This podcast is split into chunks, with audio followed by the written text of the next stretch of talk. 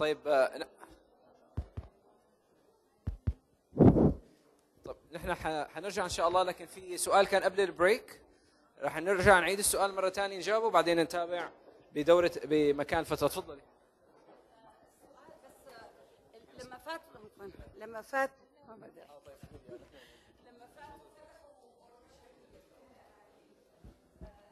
معلش هدوء لو سمحتوا مشان نسمع السؤال إذا بتريدوا. تفضلي.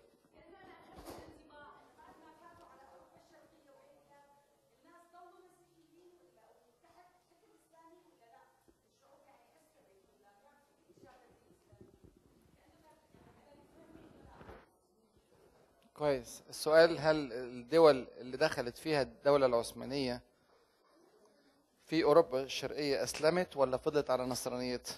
المعظم المعظم فضل على نصرانيته خلينا أنا هغير لك الفيسبوك بتاعك معلش أنا وقفت. آه عشان تشوفني بس من المعظم فضل على نصرانيته. ودخل في الإسلام بعض الأماكن في آه، أوروبا.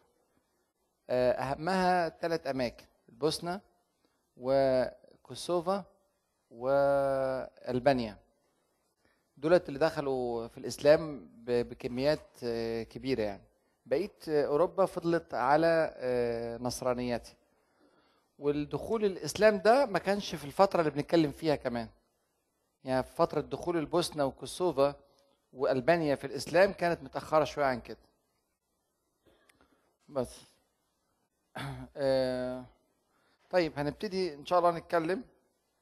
أنا بس يعني هلفت النظر لشيء قبل ما أخش في الموضوع استكمالا للي إحنا كنا بنتكلم فيه بسرعة إن في الزمن اللي بيكون فيه عند المسلمين مشاكل كتير زي الوضع اللي إحنا فيه الأيام دي وفرقة ومدارس مختلفة متوقع جدا يكون عندنا آراء مختلفة في قضايا كتير.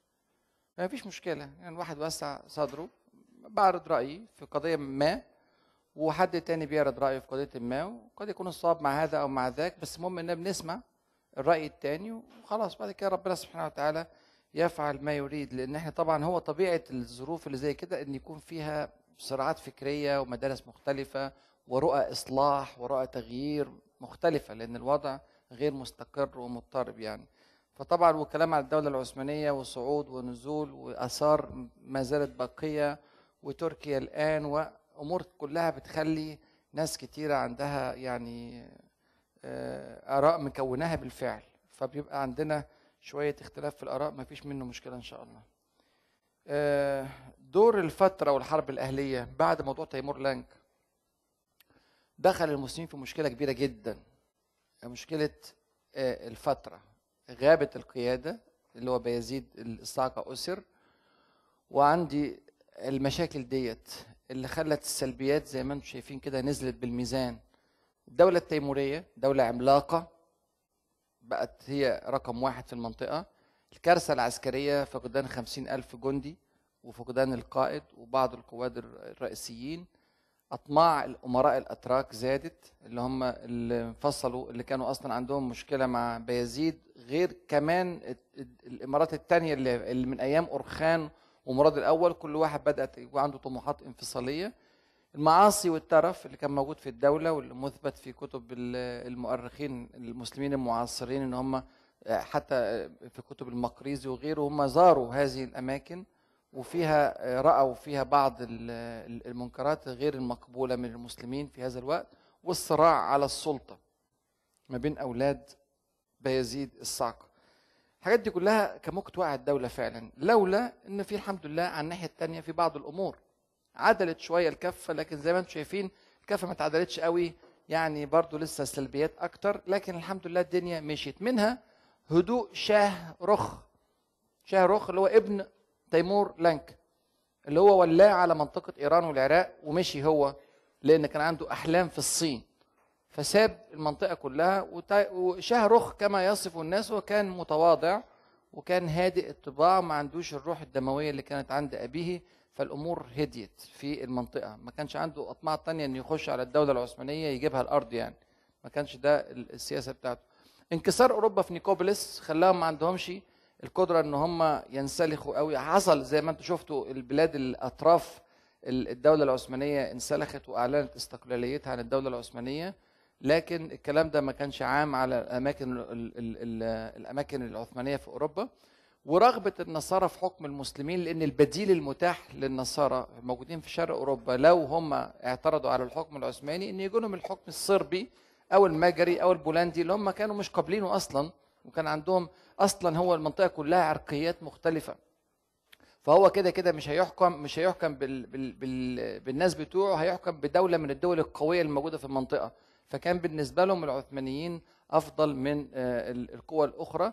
والحاجة الأخيرة مهمة جدا قوة البناء الداخلي في الدولة ما بين ال ال ال الناس وبعضها البعض والمجتمع بقى كمجتمع والتجار والزراع وال- والرجال والنساء والأطفال و و- الشغل اللي كان عامله مراد الأول وقبليه أرخان وقبليه عثمان حافظ على الكيان ده إلى حد ما مع وجود الخلافات السياسية الموجودة على السطح بين أولاد بايزيد آه، أولاد بايزيد زي ما أنتم شايفينهم كده كان عنده أولاد آه، كتير ما شاء الله 11 ولد غير البنات. فدولت دولت أعمارهم لما أبوهم اتأثر. يعني الكبير سليمان 27 سنة أرطغرل ده كان مات في عهد أبيه. وبعدين عيسى وزي ما أنتم شايفين بيسمي بأسماء الأنبياء. عيسى مصطفى محمد موسى قاسم آه، يوسف إبراهيم حسن وبيوك موسى. فدولت ال 11 اللي دخل في الصراع منهم الخمسة الأولانيين دولت. الخمسة طبعا ده أرطغرل اللي كان مات في عهد أبيه فبقى عندنا سليمان والأربعة اللي ورا دولت ال- الخمسة دولت دخلوا في صراع شديد للغاية بعد آه، موت أو بعد أسر الأب زي ما قلنا أسر ثم مات. مات في الأسر بعد سبع شهور. الروميلي نعم؟ واثنين ولاولاده كانوا أسروا منهم آه، مصطفى ومنهم آه، عيسى. وهو تيمور لانك أسر عيسى شوية وأطلقه بعد ما أبوه مات. يعني أطلق هو تيمور لانك اللي أطلقه لوحده بعد ما أبوه مات أبو اللي هو بايزيد يعني. وخد معاه مصطفى سمرقند أسير. وفضل هناك عشان يلعب بيه يعني عشان يستخدمه في وقت من الأوقات لضرب الدولة العثمانية لو حصل مشكلة. فواخده إيه معاه هناك. وهيعمل مشكلة فعلا بعد شوية. فده دول الخمسة. واحد سليمان كان في الروميلي. الروميلي اللي هي اتفقنا إن اسمها إيه؟ أرض البيزنطية أوروبا يعني.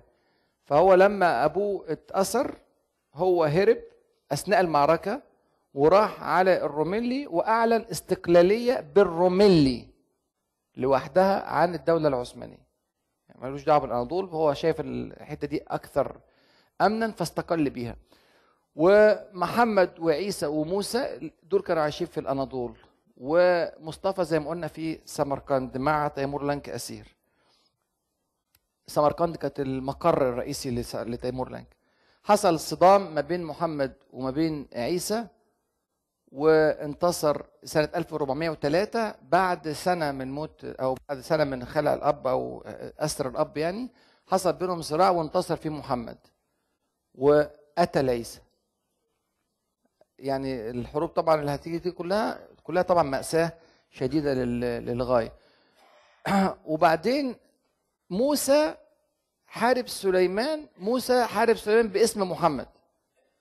يعني محمد أرسل أخاه موسى لحرب سليمان عشان يوحدوا أو غرض محمد أنه يوحد بقى الأناضول مع الروميلي في كيان واحد. والكثافة الإسلامية الس- السكانية الإسلامية كلها في الأناضول. فمحمد كان بيرى نفسه هو الأحق بأن هو يحكم مع الجيش العثماني الإسلامي الموجود في منطقة الأناضول. وإن كان سليمان هو الأكبر الأكبر في السن. حملوا بقى مشكلة أنه هرب أثناء الموقعة وأنه هو راح الرومي بصرف النظر على الأسباب لكن دار صراع ما بين موسى المرسل من محمد مع سليمان انتصر في موسى. الكلام ده سنة 1410 وقتل سليمان. فاحنا دلوقتي إيه ده أولاد يزيد. القصة يعني طبعا إيه آه، زي ما أنتم شايفين شديد. موسى اللي هو بعته محمد بعد ما انتصر على سليمان استقل بالروميلي ضد محمد. طبعا مش هتفهموا ال... مش مقصود تفهموا فهموا إن في تنافسوها. كما تنافسوها خلاص التفاصيل دي مش مهمة. في جواها تفاصيل كتيرة مؤلمة أكتر. أنا بأوجز الموضوع عشان إيه؟ عشان آه، نلحق البريك. فحصل صراع ما بين موسى. بقول له أنا اللي بعتك. فحصل صراع ما بين موسى ومحمد. انتصر محمد في 1413 وقتل موسى. تمام؟ فما عادش عندنا غير إيه؟ غير محمد ومصطفى. مصطفى ده هتحصل معاه مشكلة سنة 1420 بس إحنا قلنا مشكلتنا لحد 1413 ده لسه مش هنا لسه في سمرقند. 1420 التيموريين هيبعتوه عشان يعمل قلق في المنطقة ويبتدي ينشق على محمد الأول. لكن محمد الأول في سنة 1413 انتهى من الصراعات الداخلية. الصراع ده هيجي بعدين أنا حطيته بس في الشريحة عشان تعرفوا أولاد آه، بايزيد اللي متبقيين إيه اللي حصل معاهم. فده إيه؟ ده السيناريو. وهنرجع طبعا لموضوع مصطفى ده يعني بعد شريحتين ثلاثة كده إن شاء الله. ففي 1413 صار محمد اسمه محمد الأول. هنا رجع الثاني الدولة العثمانية تحت قيادة واحدة. 11 سنة اللي فاتوا كلهم كانوا صراعات داخلية شريعة جدا. وكل واحد طبعا معاه جيش وكل واحد. فده السلطان محمد جالبي الأول. حكم من 1413 منفردا ل 1421 لأن هو حكم فترة قبليها بس مش منفردا. حكم مع أخوه سليمان حكم مع أخوه موسى كده يعني. لكن دي أول بقى انفراد بالحكم. وبيسموه المؤسس الثاني للدولة العثمانية. جلبي ده لقب. معناها المهذب معناها النبيل الشهم. يعني صفة مدح من هذا آه، اللون. كأن محمد جلبي قبل 1413 شيء وبعد 1413 شيء تاني خالص. يعني الصراعات اللي إحنا شفناها مع إخواته قتل ده وقتل طبعا كلنا إيه تلاقينا إيه متحفزين ضده دلوقتي وكارهينه و هو عكس بايزيد أبوه. أبوه خد 8 سنين من وضوح الرؤية وبعدين خالف ده خد خمس سنين أو 10 سنين من الصراع وبعدين عدل بقى إيه المسار ومشي بالدولة كلها على بعضها. بعد ما توحدت مشي فيها في طريق بناء آه، قوي. كان عنده ثلاث أدوار مهمة جدا ترتيب البيت الداخلي. مهتم جدا بإن هو يعني يرجع تاني وضع الدولة العثمانية إلى ما قبل أنقرة. وتوحيد الأناضول اللي اتفك الإمارات المختلفة الكتير اللي انشقت عن الدولة العثمانية بعد ما كانت جزء منها ديت وتعاونت مع تيمور لانك عايز يرجع الكلام ده تاني ويسكن أوروبا. لأن هو ما عندوش طاقة إن هو يحارب في أوروبا ويعمل فتوحات وكلام من ده وبلده تحت في الأناضول اللي هي مقره الرئيسي متقطع. فدي كانت السياسة إن أنا أسكن أوروبا وهدي الأمور هناك وأحاول أوحد الأناضول وأرجع تاني بالناس كتلة واحدة بعد ما كانوا اتفرقوا واستخدم في ذلك كله سياسة الحزم مع الحلم. يعني كان كثير العفو في ال- الفترة بتاعته بعد ما استقرت الأوضاع اللي قتل قبل كده موسى وقتل قبل كده سليمان وبعد ده المرحلة دي خلاص انتهى هذا الموضوع. كان كثير العفو في مراحل القتال المختلفة بتاعته مع الإمارات ال- ال- التركية لكنه وحتى مع الأوروبيين. لكنه في نفس الوقت لو كان حد خرج عليه كان بيستخدم سياسة الحزم وبينهي الموضوع قبل ما يستشري. وويل جوران بيقول عليه كلام جميل بيقول اكتسب محمد الأول لقب السيد المهذب اللي هو جلبي ده بفضل سلوكه الكيس اللطيف وحكمه العادل وسنوات السلم العشر التي منحها للعالم المسيحي. هو موضوع التسكين في أوروبا ده هو راح قعد مع أمراء أوروبا واتفق معاهم إن إحنا بينا هدنة 10 سنين. مفيش معارك وهم طبعا كانوا خارجين من نيكوبلس okay مفيش مشكلة. 10 سنين مفيش حروب مفيش حروب. ف طبعا هيخالفوا بعد كده بس هو هيتعاملهم بالحزم بعد كده لما يخالفوا. لكن هو ده اللي, اللي, اللي, قرره وده اللي بدأ فعلا في استخدامه في أول سنواته. وفي نفس الوقت هو حصل مثلا المجر والبوسنة اتعدوا عليه في آه، آه، آه، حروب وجمعوا جيوش على طول. هو حارب ودخل البوسنة بعد ما كانت خرجت وبرضه زي ما أنتم شايفين كده معارك في أماكنها بس عشان ما ما نطولش عليكم يعني. ده نتيجة إن هم خلفوا المعاهدة بتاعت العشر سنين دولت ودخلوا عليه حاربوه فحاربهم وضم البلاد بتاعتهم للبلد بتاعه. اللي هي أصلا كانت موجودة معانا من الأول؟ دي أجزاء من الأجزاء اللي خرجت بعد موقعة أنقرة اللي كانت مع بايزيد الأول قبل موقعة أنقرة. فرجعها تاني نتيجة المخالفات اللي عملها عملتها المجر وعملتها ال- البوسنة برضو زي ما أنتم شايفين هنا آه، رجع أماكن اللي موجودة في آه، آه، الأفلاق. يعني كل ديت معارك موجودة في مولدافيا.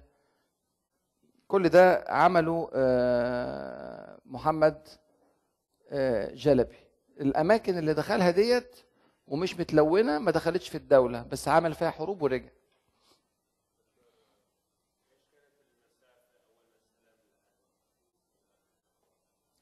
هو عاش قد إيه حاكم؟ المساحه مساحة الدولة كان هقولها دلوقتي. هي كانت 600 وشوية هو وصلها ل 870 وكانت بتاعة أبوه كام؟ 942 فقرب وفي نهاية عهده قرب من الحجم اللي كان عليه أبوه قبل موقعة أنقرة. طبعا ده إنجاز ضخم لأن الدولة كانت وقعت فعلا. فكانوا نرجعها تاني زي ما كانت أو قريب مما كانت كان طبعا ده تقدم آه، كبير. في زمن وحصلت فتنتين كبار جدا فتنة بدر الدين وفتنة مصطفى بن يزيد. فترة بد- بدر الدين ده شيخ طلع آه، نتيجة زي ما قلنا ضعف العلم الشرعي الموجود في المنطقة هو استغل هذا الموضوع وكان دعوته في الأناضول في الأول وبعد كده هرب على الروميلي على أوروبا وبدأ يدعو في الدولة العثمانية في أوروبا وبدأ يدعو الناس لأفكاره واتبعوا ناس كتير وكان مشكلة كبيرة. كان بينكر الجنة والنار بينكر الحساب بينكر آه، يعني بقى أشياء كتيرة من من الشريعة والناس يعني آه، زي ما قلنا كان العلم الشرعي ضعيف فاتبعوا ناس كتير وديت من العلامات اللي جوه يعني دي من المشاكل الكبرى اللي قابلت محمد جلبي في الفترة اللي حكمها اللي هي الثمان سنين. الفتنة ديت وانتهت بأن هو آه، اتقبض عليه سنة 1420 واعدم ومصطفى بن يزيد مصطفى بن يزيد برضه في نفس السنة بعته له أبلا أولاد بقى تيمور لانك. تيمور لانك كان مات مات 1405 لو تفتكروا بعد انقره بثلاث سنين. في الصين هناك يعني هو راح هناك عشان يفتح في الصين كان خلاص مات هناك. فأولاده ما كانوش على نفس الدرجة العسكرية بتاعته فعايزين يوقعوا الدولة العثمانية بعد ما بدأت تشم نفسها تاني في عهد محمد جلبي فبعتوا له مصطفى بن يزيد عمه. مش كده؟ ف آه، أخوه اللي هو آه، لا هو هو أخوه بعد كده هيعمل مشاكل تانية ل... ل... لابن محمد جلبي يعني هيبقى عمه بعد كده. فهو دلوقتي بعت أخوه عشان يعمل له مشكلة. فعلا أخوه ده لما جه مصطفى بن يزيد لما جه الأناضول سبحان الله راح تعاون مع إمبراطور بيزنطة ضد الدولة ال- العثمانية.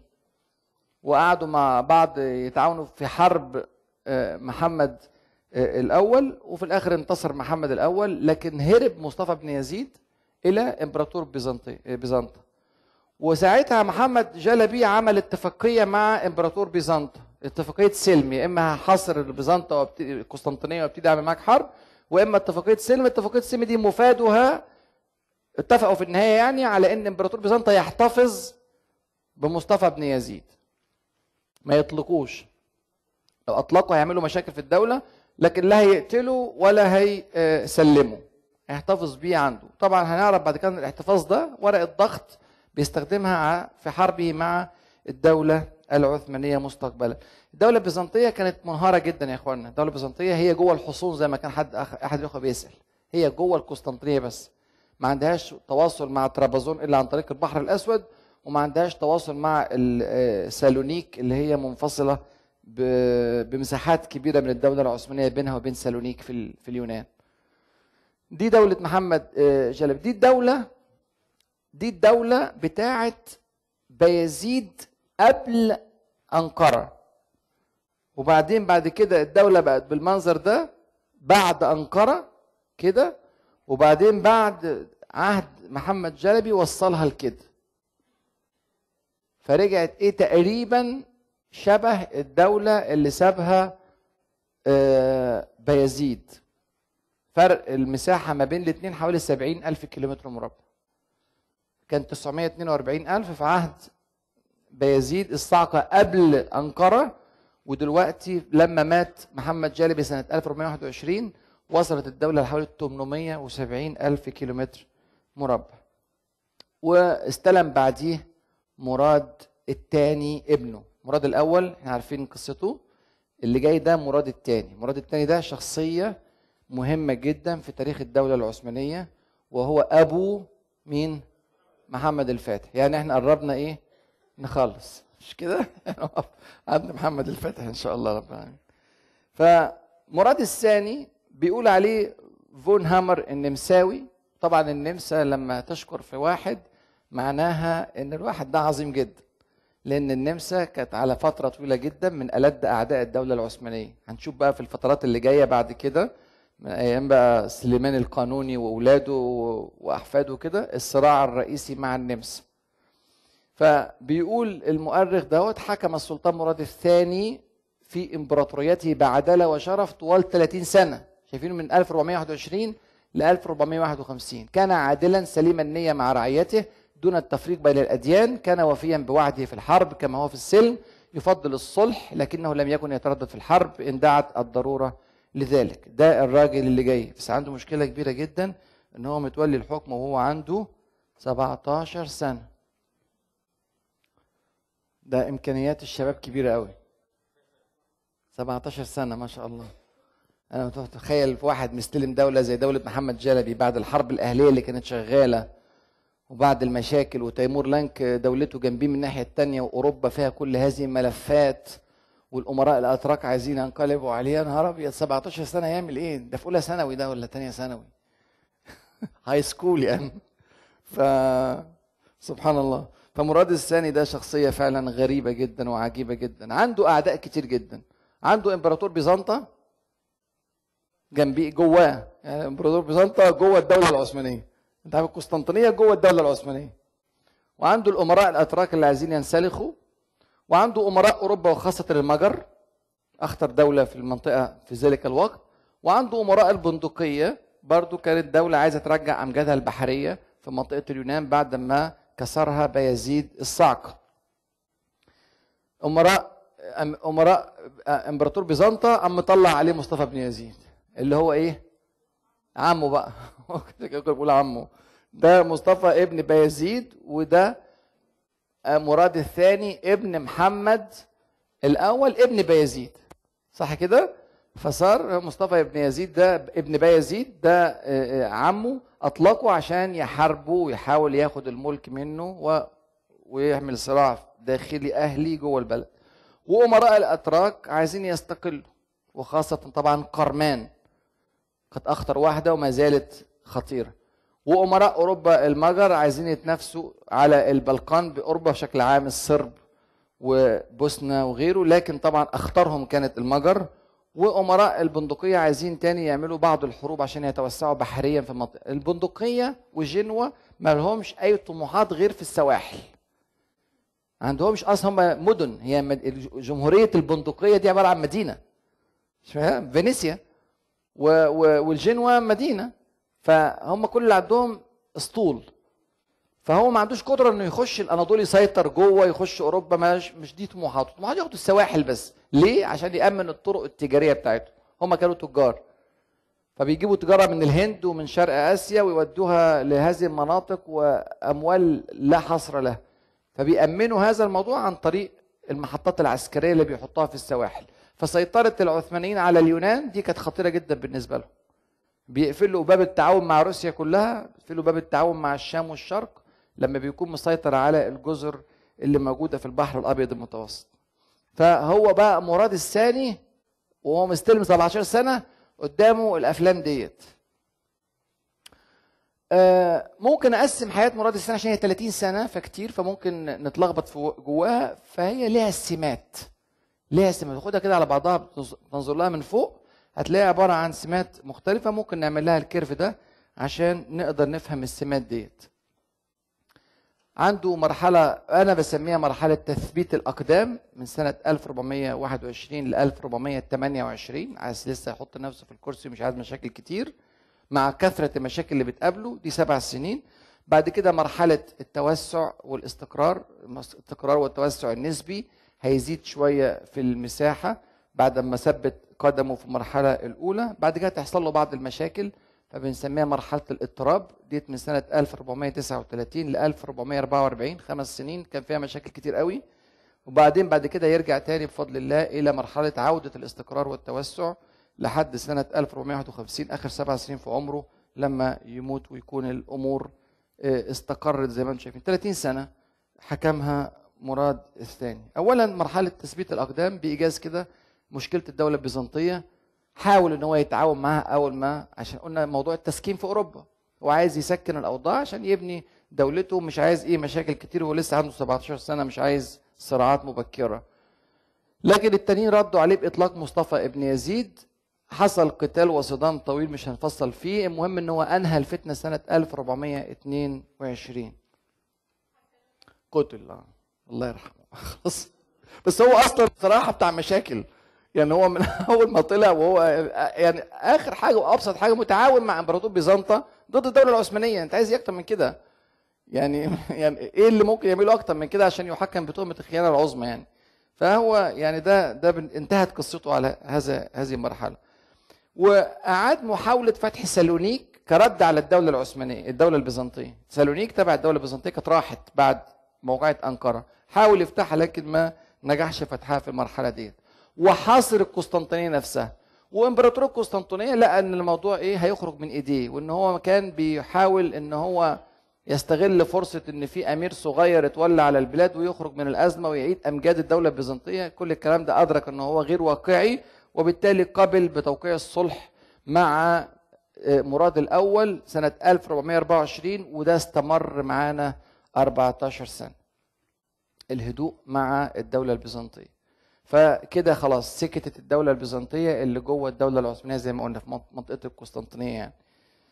الحاجة التانية مشكلة ال- المجر والبندقية. دي مشكلة برضو كانت خطيرة جدا. المجر عمل معاها مهادنة سنة 1421 أول ما استلم. في نفس سنة السلم راح قعد مع ملك المجر واتفقوا على هدنة. جه هو خالف ملك المجر سنة 1426 فعمل معاه معركة في شمال الدانوب وانتصر بس رجع تاني بعد ما انتصر رجع لبلده تاني ما حاولش يكمل على اتجاه المجر وهو لسه بيبني في دولته. البندقية نفس المشكلة جات له سنة 25 بعد أربع سنين وحاربته في البحر فحاربها. خمس سنين متصلة من الحرب بس هي دخلنا في 1430 فعشان كده هنتكلم عليها بعد مرحلة تثبيت الأقدام. بس دي حروب كانت رايحة جاية بين الأسطول العثماني والأسطول البندقي.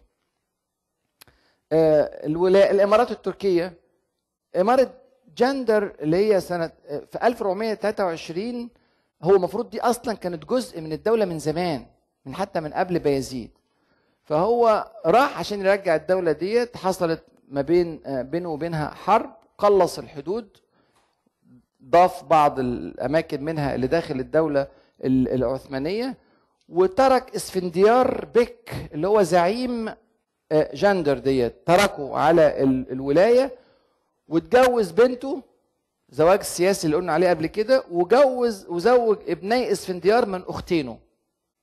عشان يبقى إيه؟ في علاقة قوية نسم ما بين جندر وما بين الدولة العثمانية فيأمن مشكلة جندر ديت. وفي نفس الوقت احتوى عسكريا ثلاث إمارات التانية الامارات دي صغيرة منشا وأيدن وتكا كانوا أصلا من زمان من أيام أورخان ومراد الأول مع الدولة العثمانية وجه تيمور لانك إدى الإمارة لأهلها تاني من الدولة العثمانية فهو رجعها ببساطة لأن ديت كانت دول أو إمارات صغيرة للغاية. الكلام ده كله سنة 1425 في لسه في أوائل حكمه بعد أربع سنين من حكمه.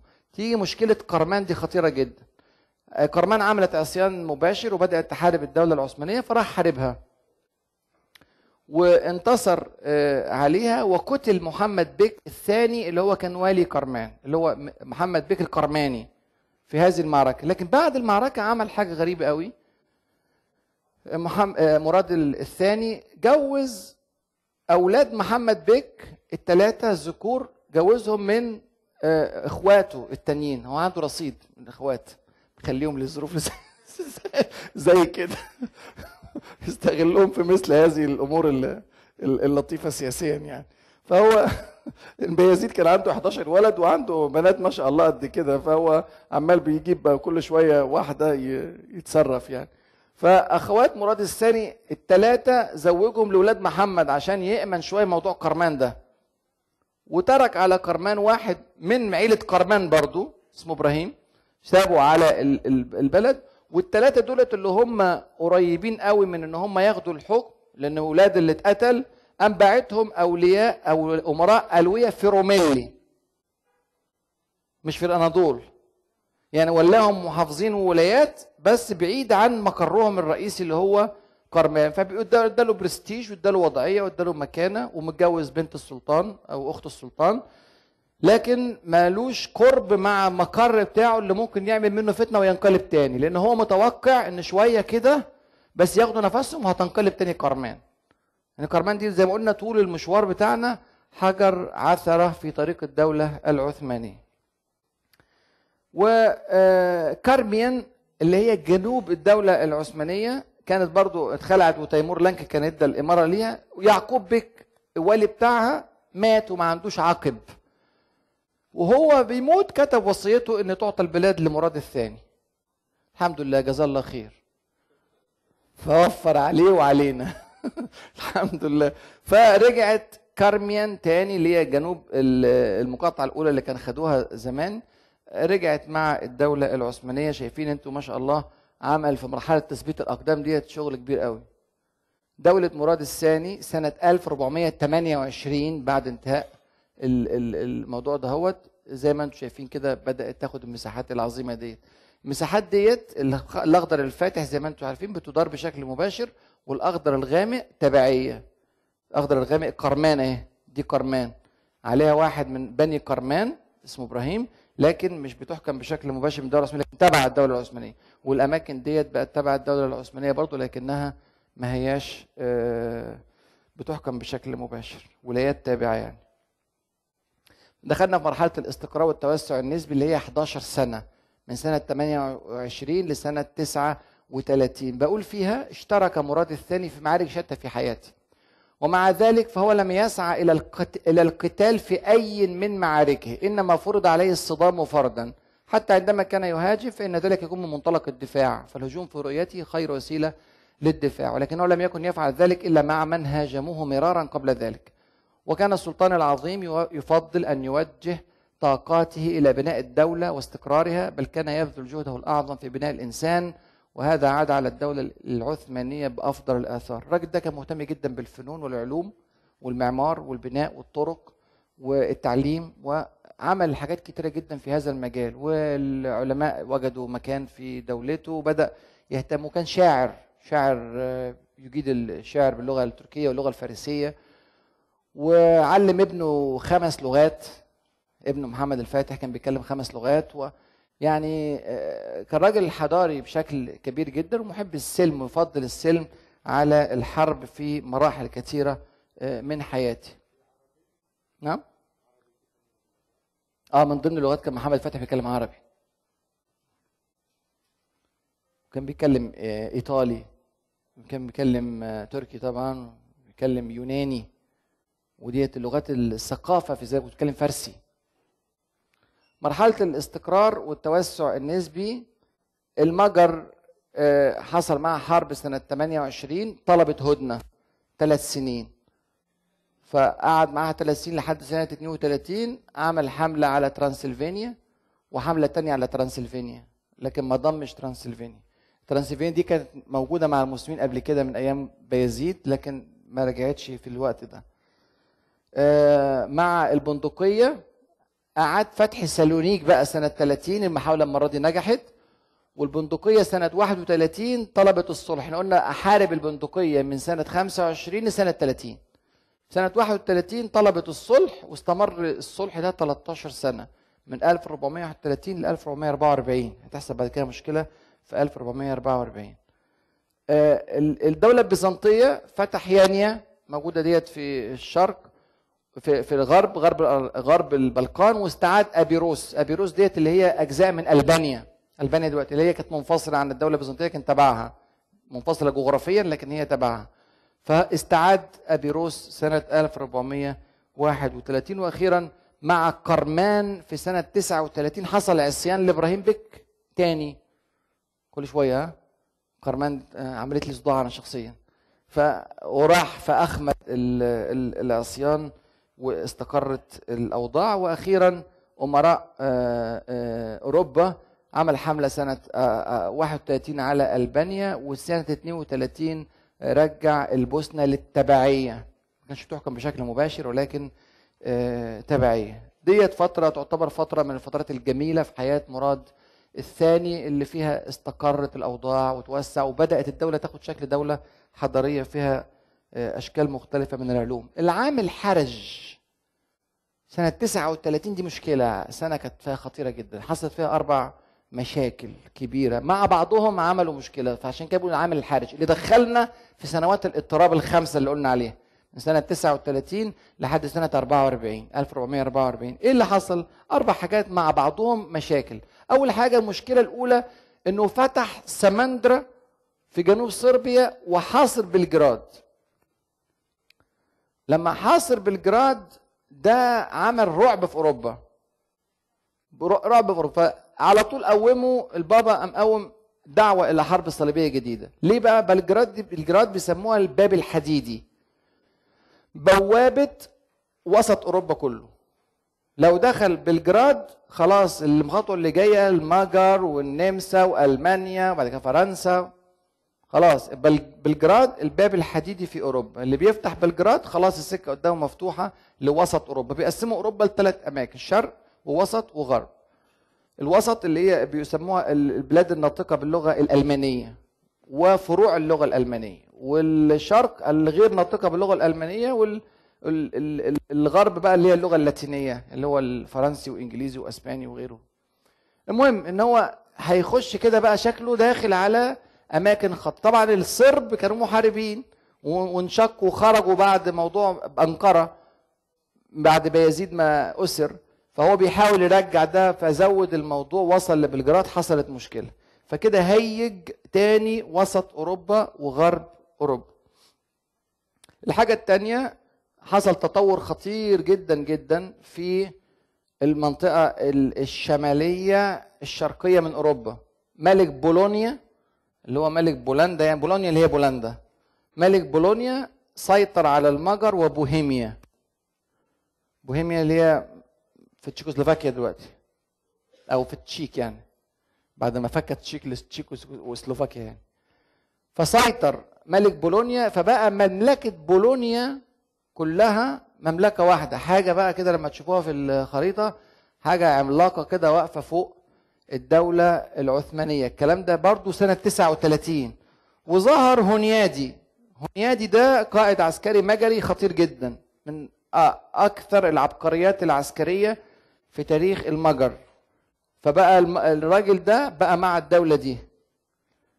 فبرضو ديت قصة تانية. برضو ظهر سنة 39 هذا ال- الرجل. وآخر آه، حاجة عصيان قرمان معت- معتاد اي ما تلاقي فرصة على طول تقوم. اي حد حصل ان المجر كبرت وبقى بيتربصوا له بحملة صليبية طب أما أقوم آخد حتة من الدولة العثمانية. فظيع. فده دي الأربع حاجات دول مع بعض الراجل يعني وقع في مشكلة كبيرة جدا. دخل في ما يسمى بسنوات الاضطراب. 1442 حملة ناجحة لهون- لهونيادي و 1443 هزيمة في نيش للعثمانيين. نيش دي جنوب صربيا ودي المدينة الثانية في صربيا بعد بلجراد طبعا لما حاصر بلجراد ما فتحهاش. ما عرفش يفتحها سنة 39 آه، 1443 هزيمة في شرق صوفيا وهونيادي في فليبا فليبا ديت اللي هي دلوقتي اسمها بلوفيدف شرق بلغاريا. يعني قريب جدا من ادرنا التركية. يعني هونيادي دخل في عمق الدولة العثمانية سنة 1443 1443 برضو عصيان إسكندر بيك في ألبانيا.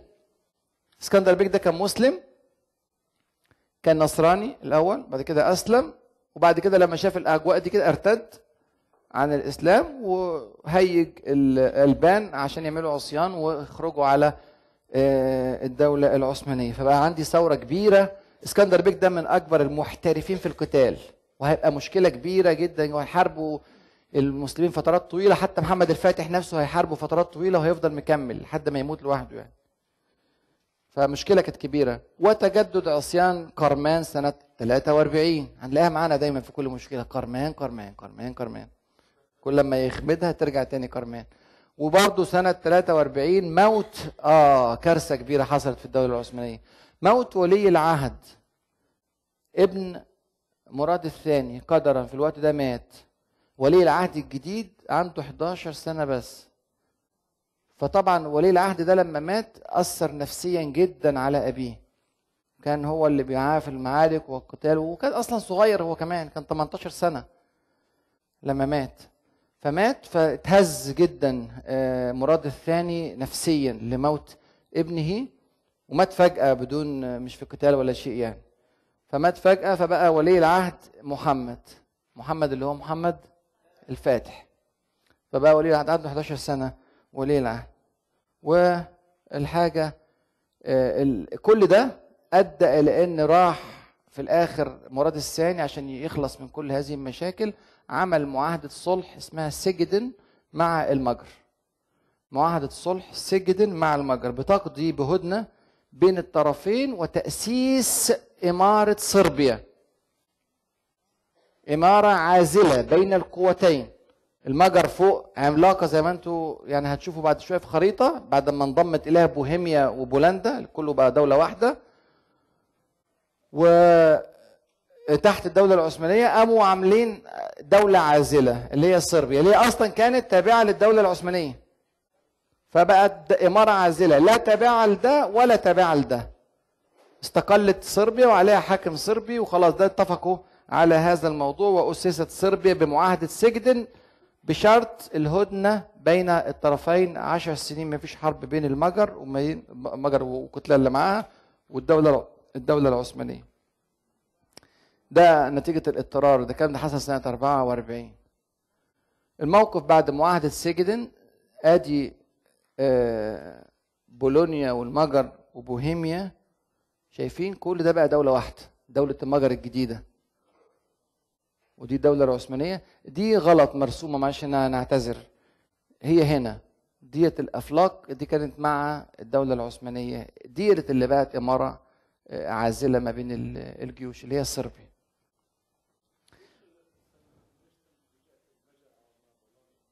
نعم؟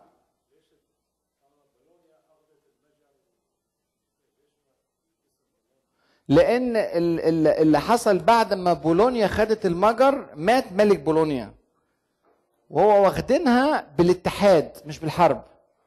فبعد ما اتحدوا مات ملك بولونيا فتولى ملك المجر وهو كان أكثر الناس أهلية لل- للحكم من ناحية ال- الوراثة. كان اسمه فلاديسلاف. فلاديسلاف ده هو اللي بقى رئيس الدولة دي كلها. كان صغير في السن برضه بتاع 20 سنة 21 سنة حاجة زي كده. فكده إحنا عندنا معاهدة في يوليا بص الرقم ده شوفوا ال- الشهر. يوليا 1444 لأن إحنا الشهور دلوقتي هتفرق معانا. ده الموقف بعد معاهده سجدن وخلاص الحمد لله هديت الأمور مفروض. آه. أكبر. آه القرار العجيب بقى سنة 1444 مراد الثاني خد قرار عجيب جدا. فاهم؟ وهو علامة استفهام في التاريخ الإسلامي والتاريخ الإنساني وتاريخ أوروبا. أقول لكم عليه في الدورة الجاية بقى. حاول أجيب جمهور عشان الدورة الجاية إن شاء الله. ولا لو في شرايط أيام زمان لما كنا بنعمل شرايط كنت لازم أنهي المحاضرة على حاجة زي كده. وخلاص والسلام عليكم. لما في حلقات التلفزيون. آه نعم. نعم. في ظل هذه الأوضاع المضطربة وفي ظل تكون كتلة كاثوليكية كبيرة في شمال الدولة العثمانية اللي شفتوها من شوية المجر. وفي ظل تكوين إمارة صربيا مجددا مستقلة عن الدولة العثمانية. وفي ظل تمرد قرمان وفي ظل طموحات الدولة البيزنطية وبعد شهر واحد من معاهدة سجدن في أغسطس 1444 تنازل مراد الثاني 40 سنة في عمره عن العرش لابن محمد الثاني عنده 12 سنة ونص. غريب جدا. ابنه عنده 12 سنة ونص. محمد الفاتح على طبعا على عيني وراسي. زي الفل. بس 12 سنة ونص. اتنازل عن ال- العرش. فعلا. فعلا اتنازل على العرش. واداله الناس يرضيك يرضيك. إيه اللي بيحصل؟ ده كل واحدة من دول لوحدها كارثة. يعني كل سطر من دول أنا كتبتهم في سطور منفصلة عشان تعرفوا إن هو مش متنازل في ظروف عادية. يعني لو اتنازل في ظروف عادية نخطئه برضه من 12 سنة ونص ابنه لسه في تعريف اتش أو طفل. مش كده؟ لحد 18 سنة. فمع الاعتذار للي موجودين تحت 18 سنة يعني. فده اللي حصل. ده الواقع اللي حصل يعني. ليه؟ إيه العملة دي؟ في الشريحة اللي جاية. ده السبب. الله أعلم. بس في افتراضات. ممكن يكون شعور بالتعب وقرب الأجل. الله أعلم كان مريض كان عنده مشكلة كان عنده رؤى عنده كذا إنه هيموت قريب إنه كذا. عايز تستقر الأوضاع وهو عايش شايف. لأن هو مقروص قبل كده من عمه ومن الحرب بين أعمامه وفتره الحرب الأهلية اللي دارت. فيا ترى إيه اللي هيحصل في الفترة اللي جاية؟ لو ابنه اتولى الحكم في غير وجوده هو فهو بيقول أنا هوليه الحكم دلوقتي وأنا كده كده هموت قريب بس على بال ما أموت أكون ظبطت له الأمور شوية وعلمته بعض المعايير في الحكم والإدارة و و قد يكون ما فيش هو ما قالش أنا اتنازلت عشان كذا خالص. ما في عندنا مصدر بيقول سبب التنازل كذا ما فيش كده خالص. كلها افتراضات إحنا بنفترضها. والحاجة الثانية احتمال اكتئاب لموت الابن. اللي هو 18 سنة اللي ميت من شوية دخل في مرحلة اكتئاب والاكتئاب ساعات بيخرج الناس عن القرارات السليمة والحكيمة وبالذات إن هو خارج من خمس سنوات كلها مشاكل كلها مشاكل كبيرة. بس الغريب إن كان عنده 40 سنة بس. ممكن يكون زهد في الدنيا والاتجاه الصوفي اللي موجود في الدولة خلاه يعني عايز ينعزل. هو فعلا إدى الحكم لمحمد الثاني وراح انعزل هو في قصر ادرنا أو بيدرب ابنه وبيحمي الدولة من الانشقاق بعد كده. الله أعلم دول كلهم مع بعض واحدة منهم اتنين منهم كتب مليانة تفسيرات وتأويلات بس ما فيش حاجة على وجه اليقين. لكن هذا ما حدث. الكلام ده كان في شهر كام؟ أغسطس 1444 سبتمبر 1444 كل سنة تابع المعاهدة. معاهدة سجدن وهدنة عشر سنين ومش عارف إيه الكاردينال سيزيراني قال يا جماعة دول كفرة. فإزاي تعملوا معاهدة مع كفرة؟ عادي لما تنقض مع الكفرة المسلمين. فطلع أمر إن لملك المجر إن مفيش حاجة اسمها معاهدة مع العثمانيين. وأيدها البابا إيجونيوس الرابع ونفذها فيلادسلاف الثالث ملك المجر في ذلك الوقت اللي هو كان عنده زي ما قلنا 21 سنة. على طول هو شهر أول ما شافوا إن محمد الفاتح اللي مسك قال لك كويس الدولة مسكها طفل فرصتنا اقطع المعاهدة وانتهت القضية ودخلوا على الدولة العثمانية. أنا عايز أخد لك بقى الصورة الثانية ده بيتر شوجر اللي كنا بنتكلم عليه اللي هو المجري بيقول ومن الملاحظ أن العثمانيين تمسكوا بما عقدوا من مواثيق واتفاقيات طالما حفظ الأمراء الأوروبيون تلك المواثيق. ما عندناش في تاريخ العثمانيين غدر بمعاهدة واحدة. والمعركة اللي هتتم دلوقتي نتيجة هذا التحميس اللي عملوه النصارى بعد معاهدة سجدن العثمانيون حاربوا فيها وهم رافعين معاهدة سجدن على رمح في معركه دخلوا المعركة ورافعين المعاهدة على رمح. ده ده اللي بينا عشان كسبوا من نفسهم يعني بس طبعا ما ما حصلش. حصل صدام آه كبير. الزحف الصليبي نحو فارنا. برضو ما زالت الرسمة بتاعتنا غلط. ماشي؟ خلاص بقى اللي بدأنا غلط. إحنا خلصنا؟ آه إحنا خلاص قربنا نخلص إن شاء الله ما عادش غير ساعتين. ف ما إحنا خدنا مناقشات في النص معلش ما لازم هنستحمل بعض شوية. آه جه جيش من المجر من آه من بولونيا من بوهيميا من أماكن الدولة الجديدة كلها. طبعا أنا حاطط حدود لكن ما فيش حدود اكشولي معلش يعني هي دولة واحدة. وجالهم مدد زي ما أنتم شايفين من فرنسا من ألمانيا من إيطاليا من البندقية من فاتيكان. شخصيا بعتت في روما بعتت جيش وكان لها جيش. الدولة البيزنطية كمان قالت أنا كمان ما أشارك في القصة. كله اتجمع في فيدن ومن فيدن انتقلوا إلى نيكوبوليس. سبحان الله ما تعظوش برضو. نيكوبوليس ومن نيكوبوليس كملوا بقى عشان يخشوا على أديرنا. فراحوا عند فارنا. فارنا فارنا ديت دلوقتي فين؟ مشهورة في السياحة. بلغاريا بلغاريا بلغاريا على البحر الأسود. فراحوا لفارنا وناويين ينزلوا من فارنا على الساحل كده ويروحوا لأديرنا ويعبروا بعد كده بقى للأناضول لمراد الثاني. هو مراد الثاني آه، محمد الثاني بقى مش مراد الثاني معذرة. محمد الثاني كان هو الحاكم ساعتها. اجتمع معاه الوزراء بتوعه والأمراء الألوية الجيش وقالوا له كل سنة وأنت طيب. الناس دي كلها متجمعة لك وانت 12 سنة ونص على عيننا وراسنا بس آه، هنروح فيها. فابعت لأبوك. الموضوع إيه؟ مح- محسوم. وهو محمد الثاني كان في غاية العقل. راجل يعني الولد ده 12 سنة ونص بس حاجة تانية خالص. فيعني فعلا هو أبوه حكم وعنده 17 سنة. فاكرين القصة بتاعت مراد الثاني؟ كان بادي. فده 12 ونص مع الملكات التي عنده قد يكون موازيا لأبيه وأبوه نجح.